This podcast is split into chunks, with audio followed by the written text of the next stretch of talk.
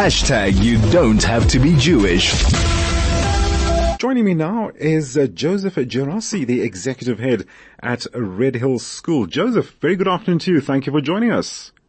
Oh, it's a pleasure. Thanks for having us on. No, great. But but where is everyone else? Where's the cast? We'd love they're, they're all standing behind me because we're just on our screen, so they're all here. Don't oh, shy, oh great. Yeah, come in, come into, so just in case you've just joined us on 101.9, uh, I'm doing a Zoom meeting. So, ah, there's the gang. There's the, the guilty culprits, the lawyer and the guilty people, etc., taking part in a, a play. Whole, whole lot of there we go. And we are talking Chicago, aren't we? The play Chicago, Absolutely. which uh, the Redhill uh, School is um, putting on uh, in the not too distant future.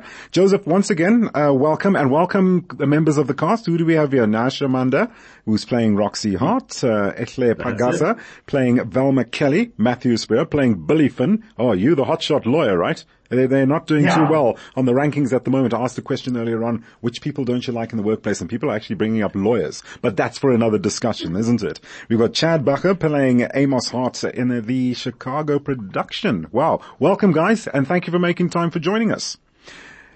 Joseph, okay, I'm going to put the first question out to you. Tell us about your particular, your particular approach to this play. Right. So whenever you're looking to do a student production, the most important thing to do is to uh, know who your cast is and who you have available. Right. And then choose a show that will actually show off their talents. And I knew that this year I had, you know, outstanding cast members, but in particular, mm-hmm. I had the two cast members who would be able to really pull off Roxie Hart and Velma Kelly. They were both with me in Cabaret last year. Right. And so I kind of chose the play around that. Um, and so we really are excited about it. And uh, we've also modernized the play. We've moved it into the 2020s because the original really dealt with, you know, how you could get away with murder and how the press could help you. And we've kind of changed it into the 2020s so that we're really looking at how the, how social media affects all of us okay. and how we believe whatever social media tells us right. and the reaction to social media. Okay. So it's portrayal is, uh, shall we say, a 1920s into 2023 interpretation of what we are going through in this day and age.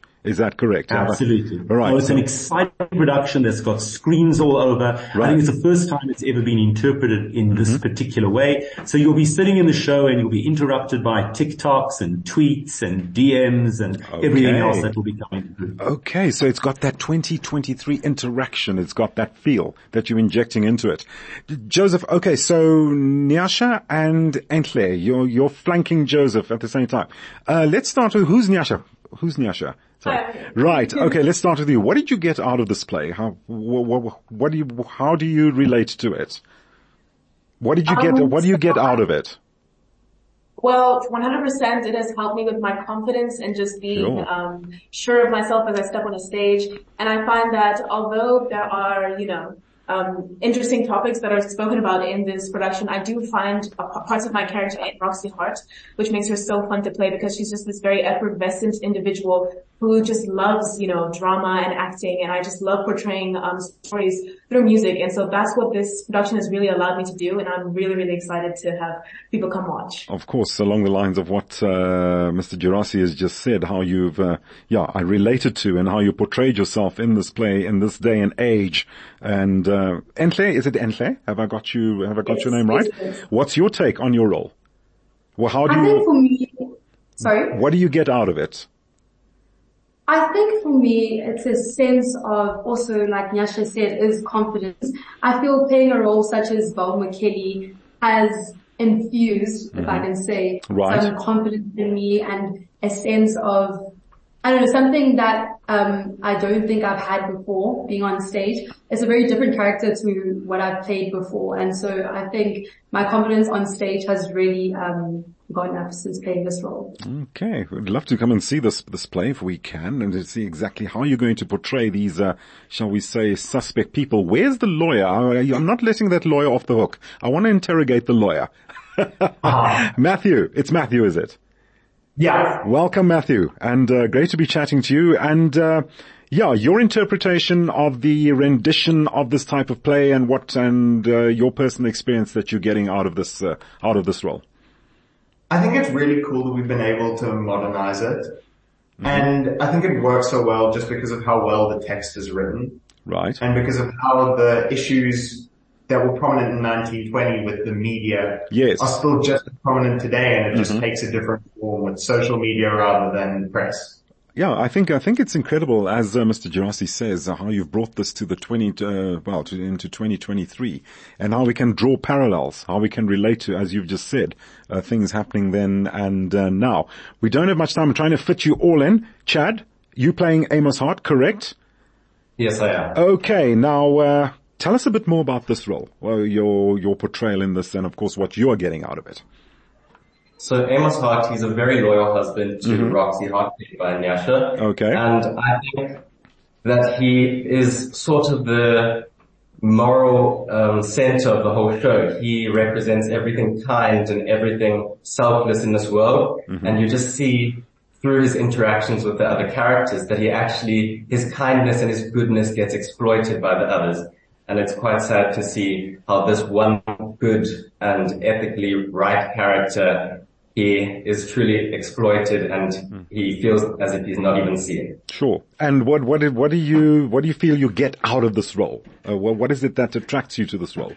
What, what message do you think it conveys? What do you feel that you're portraying to everybody out there?